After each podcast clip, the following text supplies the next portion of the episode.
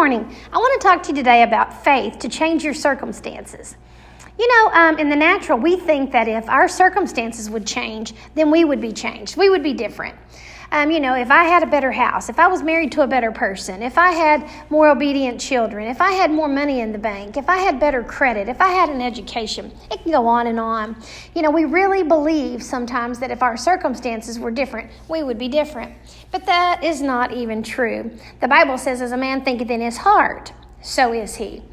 The truth of the matter is, we have to deal with how we see ourselves, and then our circumstances will change. We have to begin to see ourselves the way that God sees us. We have to begin to believe that we are who God says we are. When that happens, I guarantee your circumstances are going to change. So let's look at some things. You know, my personal testimony is when I was 12 years old, I got born again. And I was just very excited about the Lord. I believed I was saved, I got water baptized. Um, I just was, you know, a great little Christian. I loved it. I was at church every time the doors open. I was involved in every possible thing I could be involved in.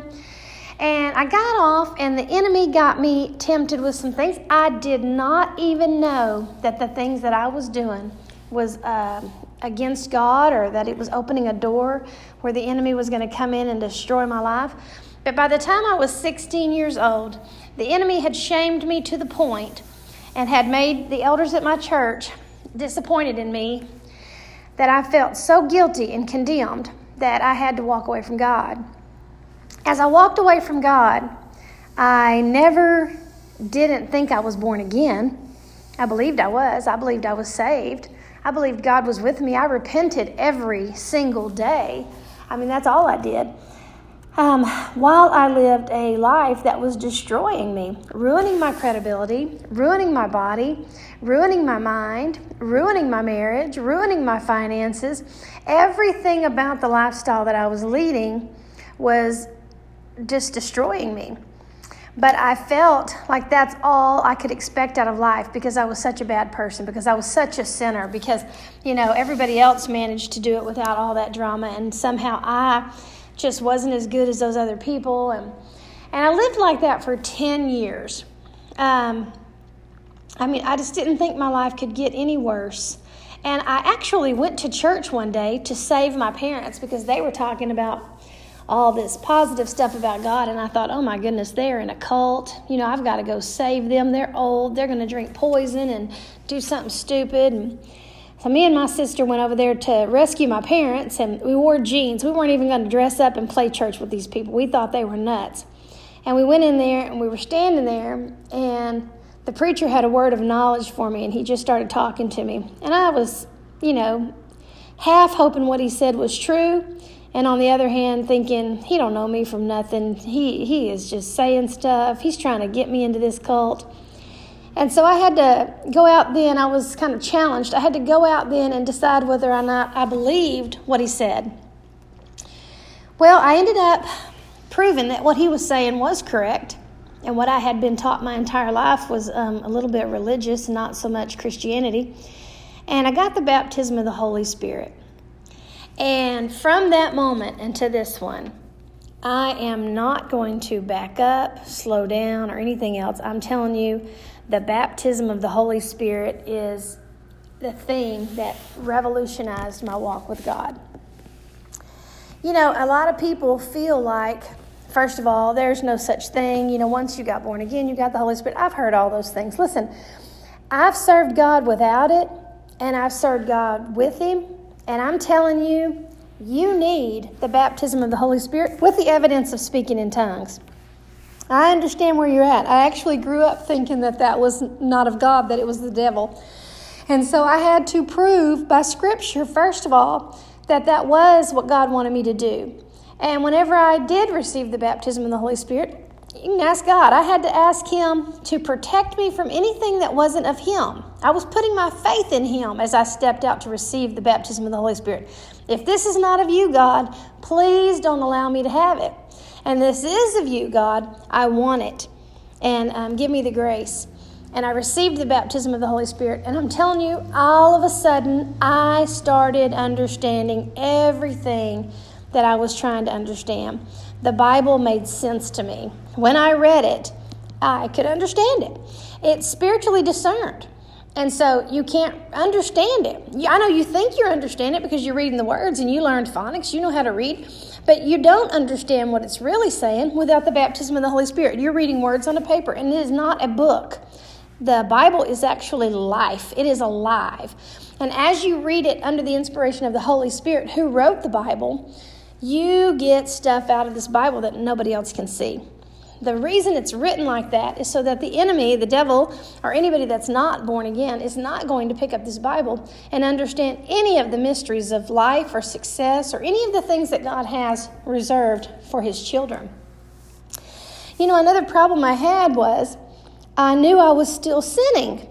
And if I'm sinning, then how can God live in me? I heard the stories in the Old Testament about how they had to put bells on the high priest's dress, how they had to tie a rope around his ankle so that if he went into the presence of God, if he was sin, if there was sin in his life, or if he did something wrong, he would fall over dead. And they would quit hearing the bells, they would start pulling the rope, and they would drag his little dead body out of there. I couldn't understand how, because I was still sinning, yet I had the Holy Spirit. If, if I was still in sin and had the Holy Spirit, I would have exploded. Sin cannot stay in the presence of God. That is the beautiful thing that our high priest did for us. That is the thing that Jesus purchased for us. Jesus purchased our sin. He purchased our redemption. He paid for the sin. He paid to make us redeemed. He, justified us. He has forgiven us of all of our sin. Now, do we still do stupid things? Yes, we do. Do we still make mistakes? Probably every day. That's not the problem. The problem is that by faith, I'm in Christ. You know, there is a law of gravity that if I step off a building, you step off a building, anybody steps off a building, I don't care how smart you are, I don't care how much money you have, I don't care how educated you are or what color you are or how tall you are. If you step off the side of a building, the law of gravity is going to pull you down to the earth a lot faster than you probably want to get there. But there is another law that we can operate in called the law of thrust and lift. You know, you can go get inside a plane, and that plane can defy the law of gravity. You can fly, you can take thousands of pounds of people and luggage and metal and machinery, and you can literally lift it off the ground and fly somewhere. That is supernatural if you think about it. Well, actually, it's just another law. The law of gravity does work, but the law of thrust and lift will supersede gravity. So if you're under the law of sin, you can't get anywhere. You're going to fall down every time you turn around.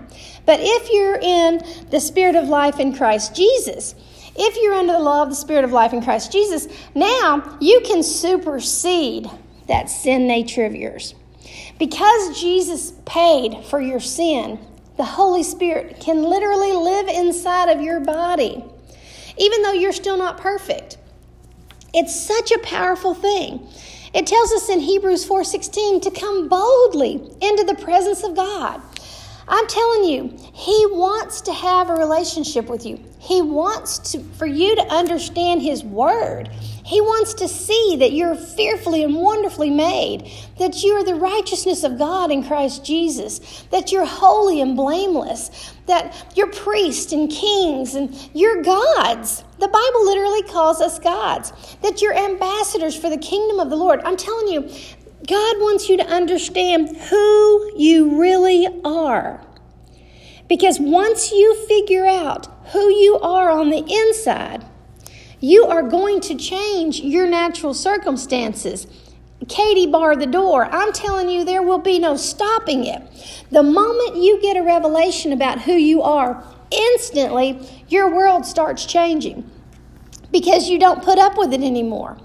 When you see yourself as a sinner and bad and rejected and hated, you carry yourself like that. You allow circumstances in your life. You you go with it. You know, the enemy has you down. He's got you broken in your spirit. He's got you shackled up. He's got a yoke on your neck and he's yanking your chain.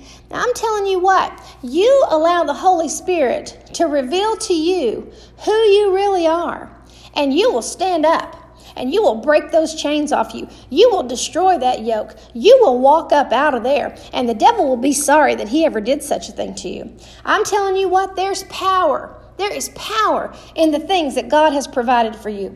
There is a plan for your life, and that plan has never changed. The Bible says that your gifts and your callings, they're without repentance. That means God's not ever going to be sorry that He gave them to you. He gave you those gifts, He gave you those talents, He gave you those abilities. And you know what? Maybe you haven't even discovered what they are, but I'm telling you what, you've got them. Because God gave them to you before you were in your mother's womb. He had a plan for your life. The only reason you're in this world right now was because God sent you here on a mission. He gave you the equipment and the understanding that you needed in order to accomplish a very important role in the end time move of God that the church is rising up to bring forth right now. And I want to encourage you to shake off those chains. Ask God to baptize you in the Holy Spirit. Ask Him to reveal His Word to you and show you who you really are. And I guarantee your life is about to change. Praise God. I'm very excited about it. Listen, if you're in Trinity area, please come and join us at church. And if you live too far away, watch us on Facebook Live or find yourself a faith filled church. Don't go sit in some church that's preaching condemnation that all they talk about is what you're doing wrong and how you need to fix it. Please do not go sit in a church that's doing that. Uh, God bless those people. I know they're trying to do the best they can do.